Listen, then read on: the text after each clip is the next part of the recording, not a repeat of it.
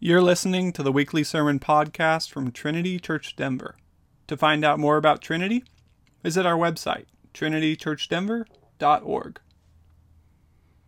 Here this morning, um, and particularly thanks to uh, Brady and all of her various contributors uh, to the burritos that we'll be eating the next three weeks. What's up? So, um, so we uh, we've asked you to come three weeks in a row early um, to eat breakfast burritos and to sing um, and to think together about how to live faithfully in this cultural moment in this world. Um, we've done that because at the end of the day, we think that God has called us into the very places that we talked about over the last few weeks and into this um, pretty remarkable tension um, that feels uh, like we're getting pulled in two directions. That God has called us to live um, not outside of the world, not to go have a nice, safe enclave um, somewhere up in the hills, um, but rather we're to live right smack dab in the midst of a culture that's marked deeply by unbelief, deeply by rebellion against God, um, deeply, deeply by a, a, a hatred for the very words of God, and to stand and to live in the midst of that culture, in the midst of that um, opposition, and to do two things to hold fast to every word that God has spoken, um, to treasure every word that God has spoken, to delight in every word that God has spoken, to obey every word that God has spoken, and to love our neighbors, um, and, and, to love the very people um, that despise the things that we hold fast to, that we delight in, and that we love. Um, and so we want to work together to, to, to, think about those things um, and to put into practice ways of living in the world um, that are consistent with that vision that God's put in front of us uh, from Ephesians, from John 17, from other places like it. Um, and so some of you may be thinking, well, how in the world does singing fit into that? Am I just supposed to sing in the midst of my neighborhood? Um, the answer might be yes, uh, but maybe not, uh, depending on how you sing.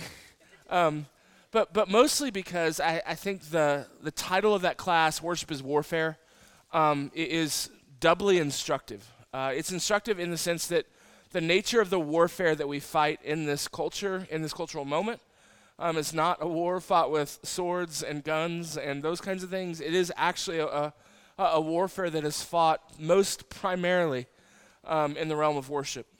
Who will we worship and will we be unashamed to stand and to worship in the midst um, uh, of, of, a culture that tells us we should be ashamed to sing? Um, and, and so the reason why we're singing uh, the reason why music is a part of what we're doing here is because we actually think it's, it's exhibit A as to what faithfulness looks like um, in the midst of uh, apparent darkness. Um, we are a people who sing in the presence of God. Uh, and so um, that's where we're going in the next few weeks. Uh, a couple of instructions. Uh, is it crawlers? Is that the appropriate term? Crawlers through three, through age three. We'll be upstairs in the cry room once we dismiss from this room. Um, we also ask parents if uh, wherever your children are, that there would be one parent there as well.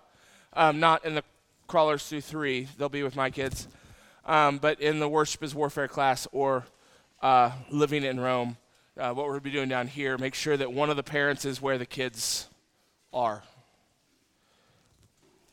Grammatically checking. Okay, so that's what we're going to do. Uh, we're actually going to open this morning by singing Psalm 134. Um, and then after that, uh, we'll take just a really quick, we'll just split up. So everybody, singers will go upstairs. Uh, everyone else who still are singers, but you're not going to sing this morning, I'm going to stay down here, and uh, we'll get started pretty quick. One last thing. Also would invite you, these classes will end about 9.40, um, between 9.40 and 9.45. Uh, we actually meet to pray for the service, for our gathering, um, every Sunday morning at 9.45 we'd love for you to join us. We're usually in this back corner. Um, and so about 9:45, uh, you should see a group of people up there. Uh, walk on up and um, pray for uh, God's blessing on our gathering today. Okay. All right, let's go and get started. I'm going to pray for us and then uh, tell you what we're going to do and then do what we're going to do. That's the outline for today.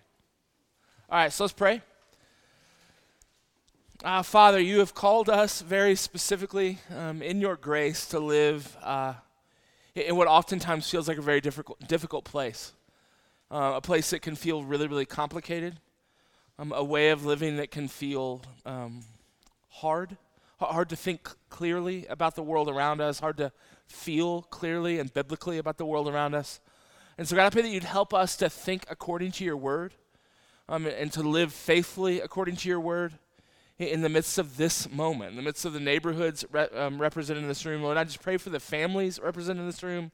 Um, I pray for uh, the, the workplaces represented in this room. I pray for the neighborhoods represented in this room. I'm glad that you would make us a faithful testimony to the reign of Jesus um, everywhere that you've placed us. Uh, we love you. Um, you have saved us. You've redeemed us. We belong utterly and completely to you.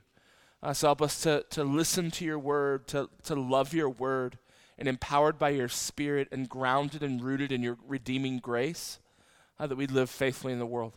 In your name we pray, amen. All right. So, oh, this is also going to be like Amen boot camp. So when we end a prayer, like everyone has to say it heartily and loudly together. Okay? So let's just pretend I'm still praying. And so, um, and actually a pr- profoundly helpful thinker. Uh, but he spent an enormous amount of time um, asking the question what point in theology should be first? Does that make sense? Like, where do we begin in thinking about theology? Uh, because where we begin is going to be shaping for everything. That's determinant for everything. And how do you get from wherever you start to where you want to go? Like, in other words, wh- whatever cornerstone you put in place as you're building your theological house really, really matters. Um, like, if it's a piece of the roof that you've now put as the cornerstone, you're going to have problems as you try to build the house around it. Um, and so it really, really matters what question you ask first, and, and where Vanhoozer lands is, is ultimately on Scripture itself. Um, that the, the, the, fundamental presupposition um, uh, of all theology, all Christian theology, must be God has spoken. He's revealed himself. He's made himself known. He's commanded what he's commanded, and he's done so in the scriptures. And so, my, my, my first point to call us to faithfulness in this moment um, is essentially this to say, like, resolve now um, to follow the scriptures wherever they lead. I'm going to say that again. Resolve now in your hearts. that No matter where the Bible leads me, whatever I find there, I'm going to follow it, believe it, trust it, live according to it, wherever it leads me.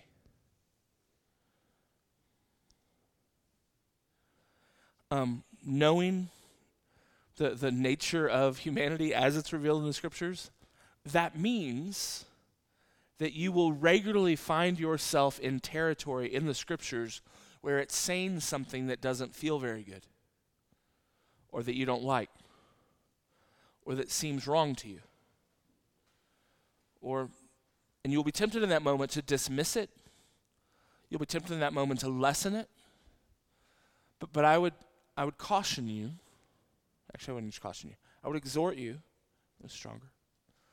I would exhort you to resolve first to follow the scriptures wherever they lead, to believe what they say, to believe that what it calls good is good, what it calls evil is evil.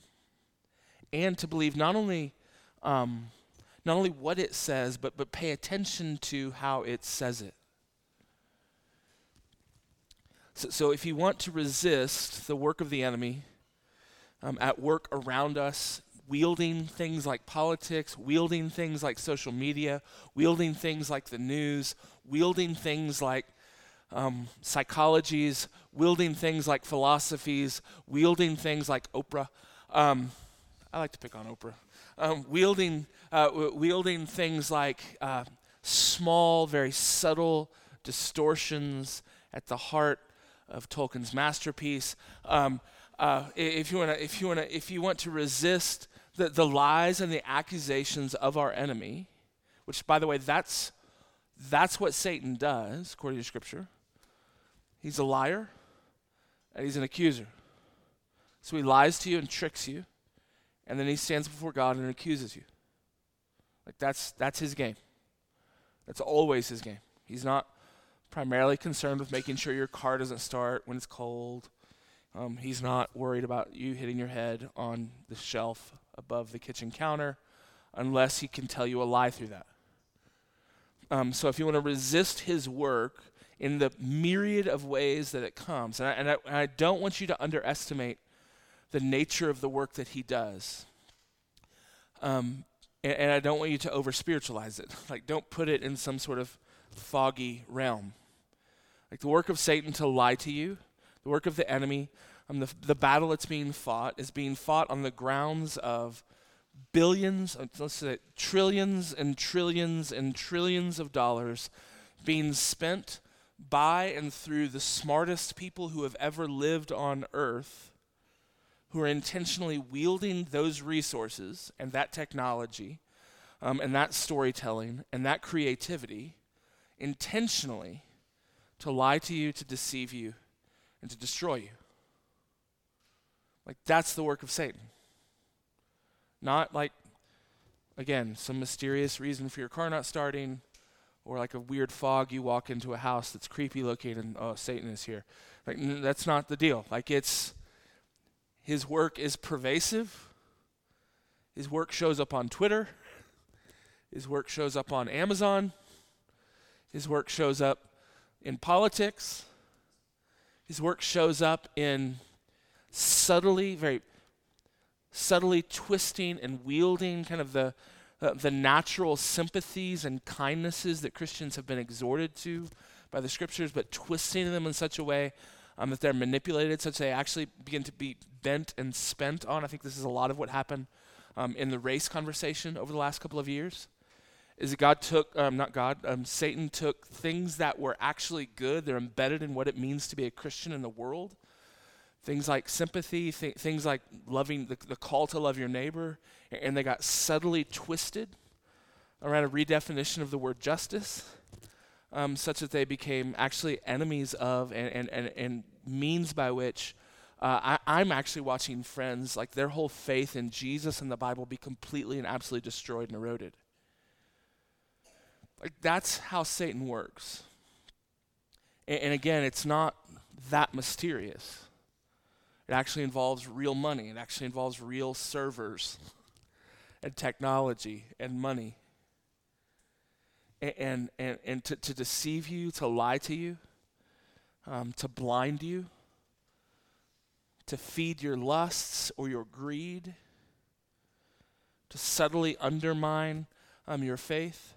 Like that's where our enemy is at work. And so um, the, the bulwark against all of that, I think, starts with this fundamental point. Resolve now in your hearts to follow the scriptures wherever they lead, to trust them above all else. When a word, a, a biblical word like justice, is being um, used everywhere in our culture, you should stop for a second and say, wait, how are they using that word? How are they defining that word? And how would the Bible define that word? when you hear things like the patriarchy is oppressive, you should go, wait a second. I think there's a part of the Bible where there are patriarchs. I should go back and try to understand is the patriarchy oppressive? What is the patriarchy? Is it by nature oppressive? Or is it actually aligned with the, at least in, in many ways, like the way that God's actually designed the world? Resolve in your hearts right now to follow the scriptures wherever they lead. And then the second thing, um, flip over to Psalm 119, verse 9. Because here's where things get tricky, especially for us stoic, angry Presbyterians. Just want to think our way through the Bible. Uh, will somebody read loud and in with vigor that this section res- needs? um, verses 9 through 16. It's not enough to know the word. It's not even enough to be resolved, like, I'm going to follow the word, grit my teeth, and stoically just believe everything that God says. Like, no, he actually instructs us to not just follow, believe, trust, but to delight in. To see them as beautiful and delightful. Like the meditation at the root here is not just a matter of like, hey, um, the, the, the psalmist wants to be smarter, and so he's going to meditate on the word so that he can um, be filled with all sort of scriptural knowledge. No, he meditates on the thing that he loves. He meditates on the thing he delights in. He savors. Like there is a call at the foundation of Christian living to, to, to follow the scriptures wherever they go and to delight in them wherever, whatever they say. And that's the hard part. Because there's lots of stuff in the scriptures that we have been trained, taught, lied to, to think of as ugly, as gross, as sharp and painful. But God teaches us to delight in them. Um, we're going to be in 1st and 2nd Samuel for a really long time, um, starting today. And, and, and there are all kinds of like unbelievably beautiful things in 1st and 2nd Samuel. And there are all kinds of really hard, craggy texts in 1st and 2nd Samuel. Like stuff that we're called and commanded to delight in, that our culture says is dark and evil and wicked, but the Bible says is good and holy and righteous. And so God calls us not only to trust the word and resolve in our hearts to follow the word wherever it goes, but to learn to delight in everything God says and the way that God says it. And then he, here's one place where the work of the enemy in our day is, I think, most insidious, particularly among Christians. Like we've become a people who are enslaved to our emotions. And, and here's what I mean by that we evaluate our own spiritual condition on the basis of how we feel. We evaluate the effectiveness of a sermon on the basis of how it made me feel. We evaluate the goodness of a song on the basis of how I feel. Such that feelings or sentiment begins to drive the nature of the Christian life. That's not how it works in Psalm 119. It actually works the exact opposite way. Faith in God, faith in God's word, a trust and reliance upon God drives the emotions. Um, oh, there's a great analogy that I was going to steal from someone, and I just forgot it exactly. Oh, uh, I know what it is. Um, it's from Rachel Jankovic. Uh, that emotions are really great horses and really bad drivers. So if you're thinking of a wagon with the horses, is that the analogy? Does someone know it? That's it. Okay. Um, like emotions are really, really great, but they should be driven and controlled and managed by something else, namely God's words. But what we find, what I find again and again and again, like what's a challenge even for my life is like, um, I even in my own Bible reading in the mornings, gravitate to certain parts of Scripture because they resonate with me emotionally and avoid other parts of Scripture because they don't resonate with me emotionally.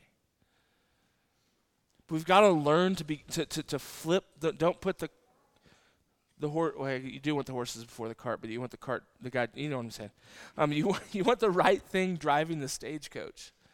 If the horses are just running wherever they want and there's nobody driving them, like that will destroy your faith. Because in the end, God will become a, a reflection of um, your own desires, what your own tastes, what appeals to you, what you want, your own anxieties and fears, rather than you being conformed to and, and submitted to and trusting in the God who's actually just there, um, to use the language of Schaeffer. So, um, so that's the first. But begin with a first theology. Uh, second, um, don't make discipleship unnecessarily complex. D- don't make the calling of God on your life unnecessarily complex. Um, it, for, for most of us, most of us in this room are not called to go to Iran and be beheaded for the sake of Christ. Most of us aren't going to get masters or PhDs in theology. Uh, most of us are just called to live faithfully in a particular place, in a particular time, um, and to do so in ways that honor Jesus. Um, one of the things that we tell our kids all the time is like the um, the most like fundamental place where you give expression to your, your obedience to Christ, your your Lord and Savior, is in your relationship to m- me and mom, and your relation to your to your brother or your sister. Like it's not some big vision of how, how the world's going to be changed or what faithfulness is, is, is, is, is like some super crazy, costly thing out there that you can be imagined. Um, but rather, actually, it's just, it's just right in front of you. Like, h- how do we learn to speak in ways that are faithful to Jesus? Well, like, Hayes, it's like learning to speak to Carson in ways that honor Jesus, in ways that are truthful, in, ways that are honoring, in ways that are loving. What does it look like to learn to obey Jesus? Well, like when mom says, like, "Hey, you need to turn off the Xbox, or you need to um, not, you need to be home by a certain time." Um, it, it means like not arguing with her and actually doing what she says.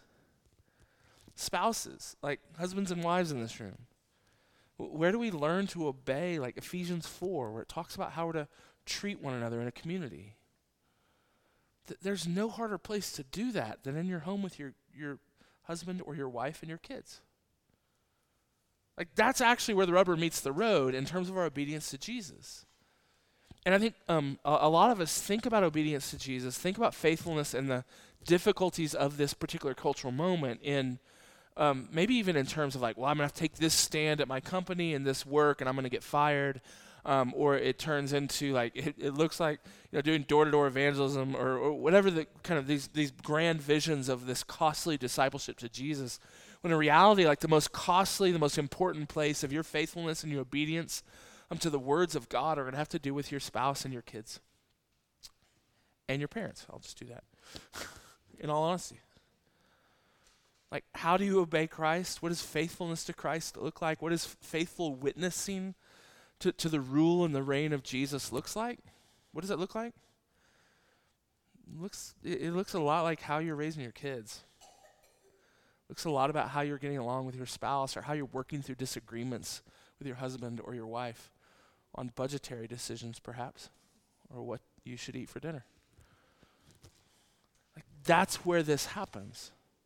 Eh, which means that like where the battle is actually going to be fought is not it's not going to be on Twitter. It's not going to be on Facebook. It's it's it's probably not going to be ultimately in like some sort of like grand sweeping uh, Jerry Maguire, Maguire was very formative for Jenny and I because for about five years we owned one DVD and one TV and we didn't have cable. And so if we wanted to watch something, we would watch that same movie over and over again. Um, and he, you know, the, if you know the movie, he opens with him writing a memo that's, you know, supposed to change the entire face of the sports rep agent industry. Um, it, your faithfulness to Jesus, your bearing witness to His reign, is probably not going to come in the form of a memo that you write that transforms, you know, your entire industry. It's probably not, the, the battle's not going to be at Twitter. It's not going to be on Facebook. It's not going to be on Instagram. Um, it, it's really going to be in how you treat your husband, how you treat your wife, how you treat your kids. How do you treat the, the annoying guy um, in the cubicle next to you at work? Like, that's where all of this stuff is actually going to meet the road. Like, that's where obedience to Jesus is actually going to matter and where it's actually going to bear fruit. That's the battle that God's calling us to. That that is where the warfare is. So don't get caught thinking like your little pithy one-liner um, that you hope gets retweeted 50,000 times um, on Twitter is like, yeah, you really got him there. it's like, no, how you how you treating your wife? Like, h- h- do you even know your neighbors' names? Are you praying for them? Like, that's where the fight is.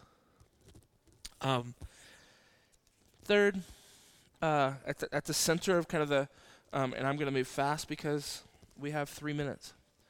Um, at the center of this battle, this faithfulness, um, is is gathering with a church um, that worships pretty much the same way every week. That, that, that, that grounds kind of the worship of God's people in, the life, death, and resurrection of Jesus. Um, that, that frames um, life before God in terms of His covenant promises and his faithfulness. Um, and it's led by elders or shepherds or leaders, according to Hebrews 13, whose job is to keep watch over your soul, um, who are men who will give an account to God for how they shepherded and cared for you. And so, um, at, at, the, at the root of um, what it means to maintain faithfulness in the midst of this cultural moment, um, and you can say this is a self serving command if you want. At the end of the day, it's like go to church, like come to our church, gather with the saints, worship, gather with the saints, and, and be shepherded and led by elders who will give an account to God for how they cared for you, how they shepherded you, how they discipled you, how they disciplined you, who, who are there with the job description from God to keep watch over your soul.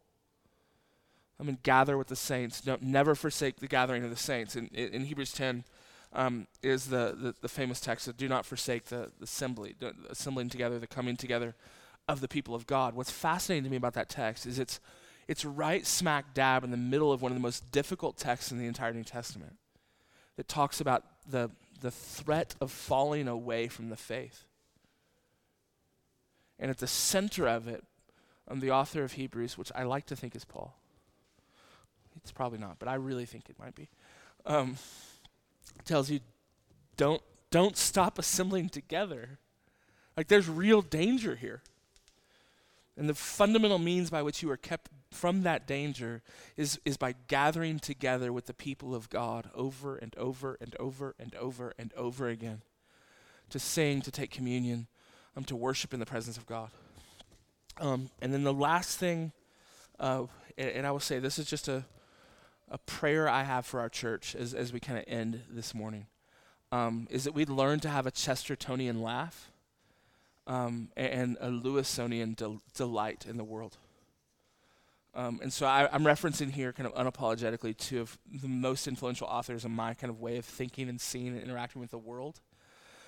Um, if you know much about G.K. Chesterton, um, his ability to laugh at the foibles of secularism um, his ability to mock and, and, and rejoice in um, the, the words of God over against the silliness of evil. He, he has a way of, of looking at wickedness as it becomes pervasive in a culture and having a big, thick, rolling belly laugh. Um, and, and, I and I want to I, I, pray that we as a people would be able to rightly name wickedness, rightly name evil as it surrounds us, as it exists in us, as it exists in the culture around us, and particularly as it exists in the culture around us, for us to be able to laugh with Chesterton. To see it for the silliness that it is, to see it for the insanity that it is. Um, and, and, to rest in um, the sanity of trusting and loving and believing God. Um, and then the, the second reference there to C.S. Lewis, a Lewisonian delight. Um, I, I, learned to see the world through reading Lewis, um, to see the marvel of beauty, to, to stand and to stop for a moment and, and to, to um, and this happens almost every Sunday as I'm hearing one or two children yelp very, very loudly, um, to stop for a moment and consider just the sheer wonder that there are children in this room and that God made them to yelp.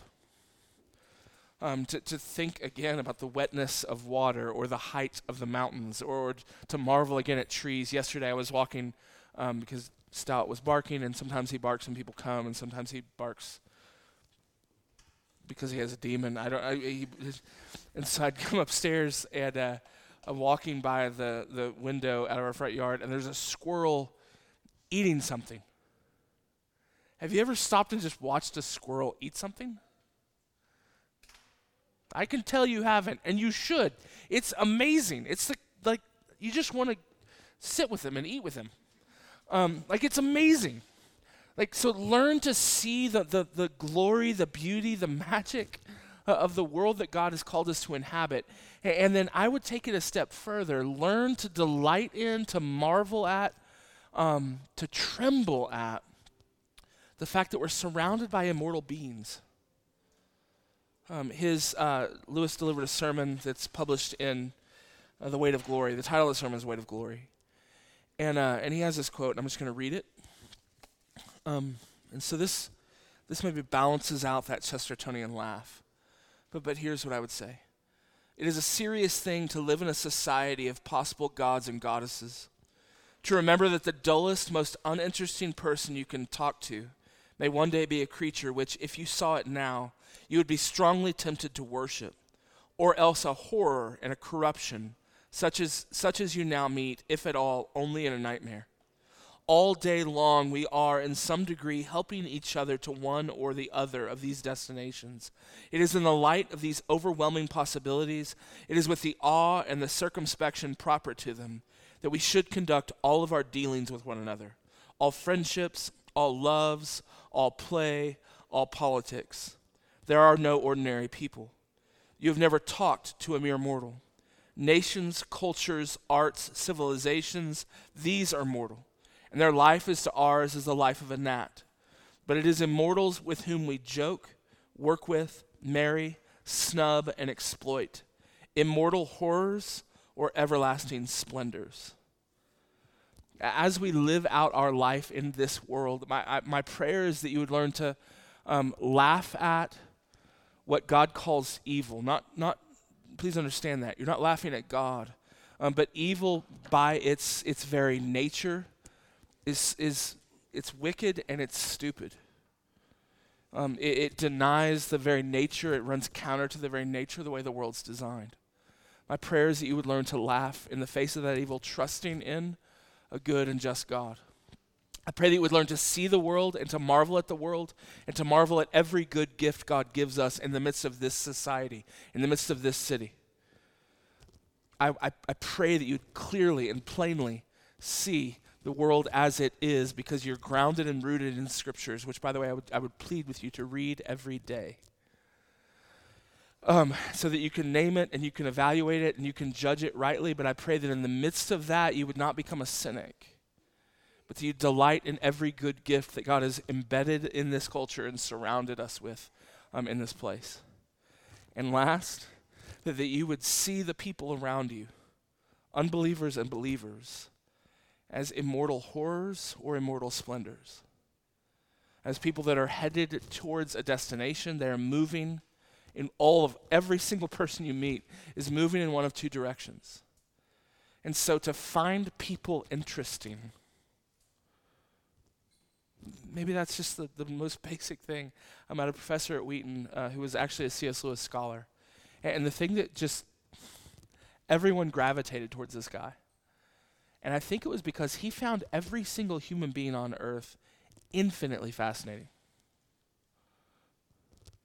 Like, so that you could talk to him, and I know how boring I am. Like, I know that yesterday I probably watched six hours of football. That's pretty boring. But, like, when I talk to Dr. Root, I feel like the most interesting person on earth because he goes into this whole thing about, well, I mean, what kind of person watches football for six hours? Like, learn to find people fascinating. Fascinating because of the horror of what they're becoming, or fascinating because of the glory um, uh, that, to which they are headed. But find them fascinating and marvel at them and pray for them. Pray and seek their salvation. Seek um, and pray that they'd be reconciled to God. Seek and pray that they'd be confronted with the truth of God's word, with the absurdity of evil, that they would come and worship Jesus with you. So, next week, we're going to talk about marriage, family, raising children in this cultural moment. Um, we'll end up talking a lot about sexuality uh, in, in, in, next week's class. Uh, and it, sexuality is has always been um, the primary place where religion is contested in any given culture. Um, that's no different today, and it's not new today. Um, it's true in Roman culture, it's true in ancient cultures, it's true everywhere. Um, where Christianity has been corrupted, the easiest has been in the realm of sexuality, um, and where paganism has always gotten a, a, a foothold in any culture has been uh, on the grounds of sexuality. So um, that'll be there for us next week um, as we talk about marriage and children, and the last week um, as we talk about work, um, the workplace. Uh, we're going to talk about what does it mean, where do you, how do we, how do you discern where's the right place to take a stand, where do you keep your head down, where do you speak and potentially lose your job. Um, that'll be the third week when we come together. But thanks for coming. Um, I'm going to wrap us up in prayer. And uh, and then we'll see you in about 10 minutes for church. So, Father, we love you. Um, we trust you. We thank you, God, that you haven't left us in the dark um, to kind of figure our own way out, but God, you have spoken. Um, you've spoken in love. You've spoken in wisdom. You've spoken in grace. And so I pray that we would be a people who love your word and trust your word and therefore meditate on your word. Um, God, I pray that uh, the brothers and sisters in this room um, would open the word and study it and meditate on it and learn to delight themselves in it. And they would resolve now to follow the word wherever it goes, to trust um, the words that you have spoken to us wherever they would lead. Um, we love you. We trust you. Um, and we ask now that you would bless us as we gather in your presence for worship. In your name we pray, amen.